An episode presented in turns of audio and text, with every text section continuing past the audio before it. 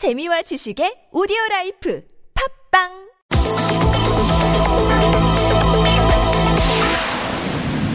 네, 의원님 나와 계시죠? 네, 안녕하세요. 예, 네, 새해 복 많이 받으시고요. 네, 감사합니다. 네 네. 전격적인 불출마 선언인데 어떻게 예상하셨어요? 어, 저는 한 15% 정도의 지지를 받으면은 예. 어, 좀 어떤 그만둘 만한 명분을 찾기까지는 갈 줄 알았죠. 예, 무엇보다 예. 뭐 박진 전 의원 저도 아는 사람들이죠. 뭐 오세훈, 권영세 등 사람들이 많으니까 주변 사람들이 있으면 그렇게 그 그만두기도 쉽지 않지 않습니까? 예, 예, 예. 뭐 가족들하고 면 결정하고 혼자 그냥 불출마 선언한 것 같습니다. 그러게요. 지금 보도도 그렇게 나오던데 측근들도 네, 전혀 몰랐다고. 그럴 거예요. 예. 근데 왜 그러면 반기문 전 총장이 이렇게 전격적으로 불출마를 결정을 했다고 보세요?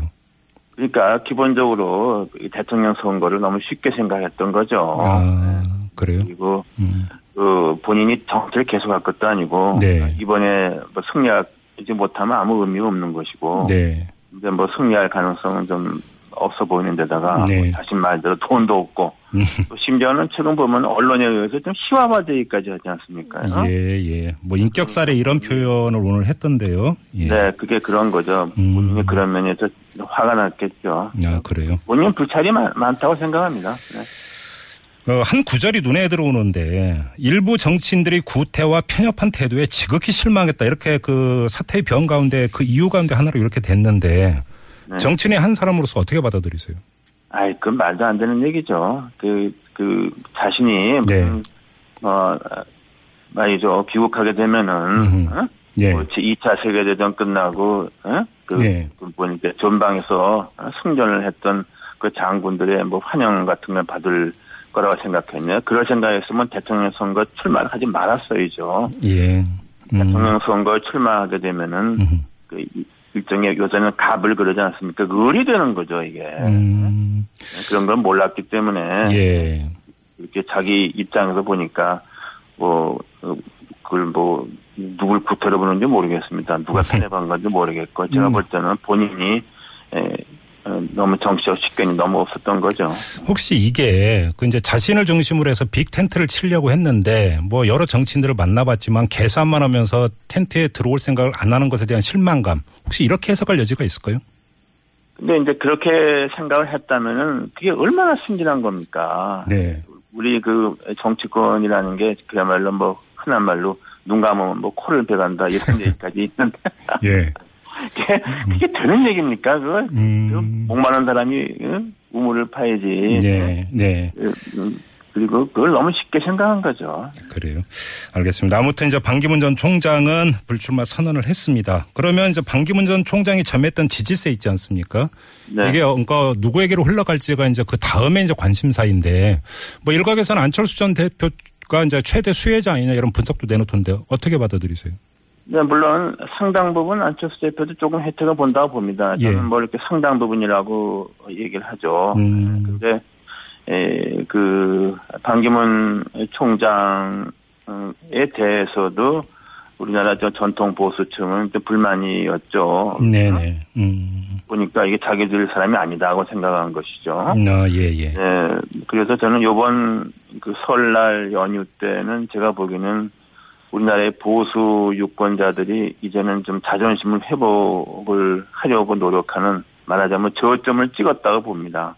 어, 예. 그래서 뭐 황교안 어, 총리의 지지도가 올라가는 등 이런 현상이 있죠. 음. 그런 현상이 있기 때문에 에, 근데 이제 안철수 대표가 뭐 일부분은 좀 혜택을 볼 수도 있겠지만은 예, 예. 우리가 국민의당이 워낙 호남에 기반을 두고 있지 않습니까? 네네네.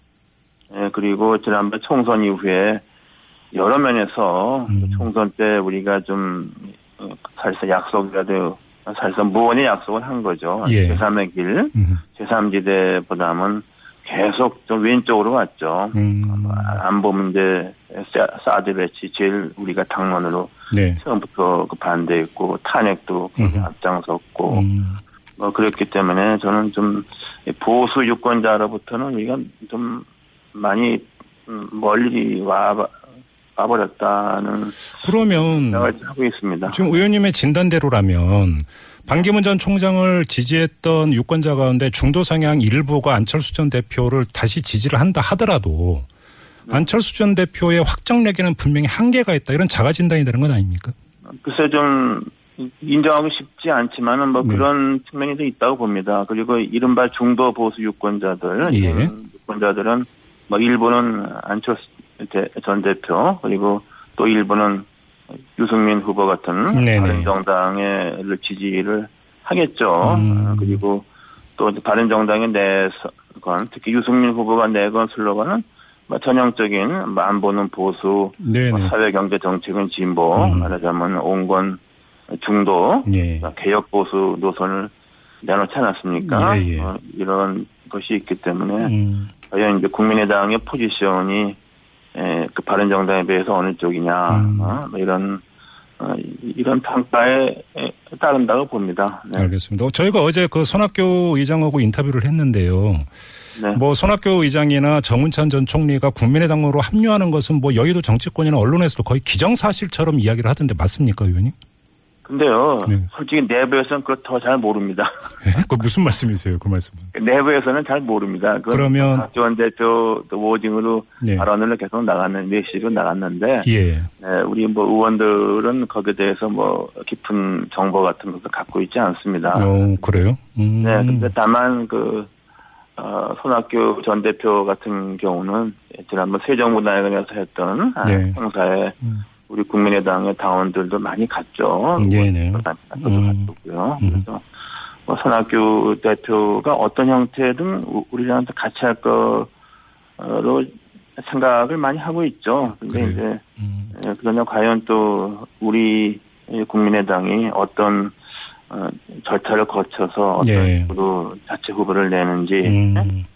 하고 뭐 그러나 에, 저는 최근에 어떤 보수의 재결집 현상을 제가 보면서 예.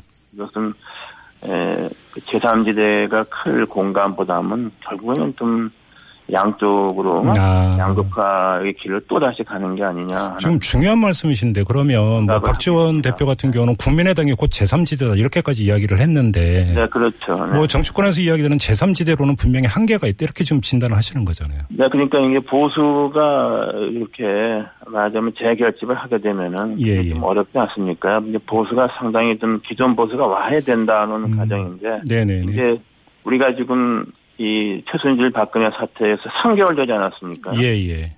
대체로 봐서 대선은 3개월 남았죠. 네. 네. 음. 제가 보기에는 지금이 이제 반환점 아닙니까? 반왔으니까. 음흠, 음흠.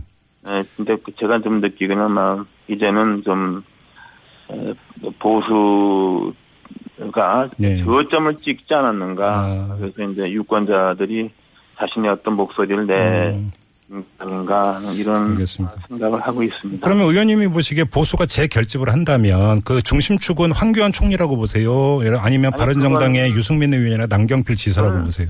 네, 그 부분이 어려운데요. 보수가 정가같이 큰 재결합하기는 좀 어렵다고 봅니다. 예. 거기서 너무 멀리 갔어요. 음, 그래서 네.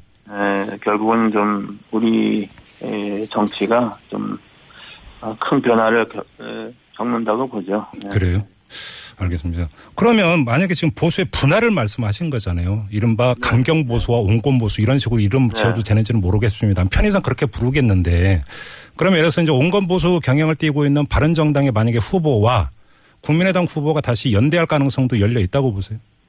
근데 그것은 이제 각자 현재 거론되는 지, 후보들의 지지도 여하에 따라 달, 음, 그, 달라질 수 있다고 보고요. 네, 네. 예. 근데 이제 바른정당은 사실은 좀 에, 이렇게 의원 숫자는 우리보다 현재로서는 적지만은 네. 뭐 수도권도 많이 있고 부산 지역 여기 있는데 우리는 뭐 지역구 의원이 음. 호남 편중돼 있기 때문에 음, 이게 이제 좋게 말하면 서로 보완한다고 볼 수 있고 예. 뭐 어떻게 보면 또 이게 너무 이질적이 아니냐 음. 이런 생각도 나올 수 있고 예. 무엇보다 중요한 것은 우리 그 호남의 그 유권자들이 음, 호남 민심이 에, 어, 떻게 가느냐 아, 예, 예. 그것이 음. 우리한테는 큰 요소라고 봅니다. 알겠습니다.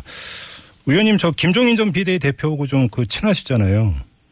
아, 그, 아, 근데요, 요새 김종인 대표 그 거치는요, 네. 아무도 모릅니다, 본인 파트는. 속사 아무도 모릅니다, 아, 속, 지금. 질문을 질문을 봉쇄해 버리시네. 알겠습니다. 그러면 질문 안 드리고요. 네. 그 지금 뭐 언론 보도에 따르면 의원님이 그 안철수 전 대표 캠프의 좌장이다 이런 식으로 보도가 나오고 있던데. 아니, 앞서 그건 아- 앞서서 아, 나간 겁니다. 아, 그래요? 저는 솔직히 말씀드려서 네. 제가 지금 어, 이게 과연 이렇게 선거 이런 것을 제가 이렇게 해야 되느냐 어, 것도 있고 또 하나는 뭐 우리 그 어, 말하자면은 어, 그냥 우리 당의 포지션에 대해서. 어, 내가 내가 과연 어, 음, 자신 있게 예, 그 음. 말할 수 있는가 하는 이런 부분도 있고 근데 그런 것을 좀 우리가 말하자면 국민의당도 현재 좀그 흔히 말하는 정체성의 혼돈이랄까 이런 것이 좀 있다고 봅니다. 알겠습니다. 아직은 제가 뭐 어, 그렇게 예, 어, 어, 뭐, 그 캠프 좌장이나 뭐 음. 이렇게 한 적은 없습니다. 알겠습니다. 저번에도 한번 인터뷰하면서도 느꼈는데 좀 고민이 많으신 것 같아요. 네. 네, 고민이 많습니다. 네, 알겠습니다. 말씀 여기까지 드릴게요. 고맙습니다, 의원님. 네 감사합니다. 네, 지금까지 국민의당의 이상돈 의원이었습니다.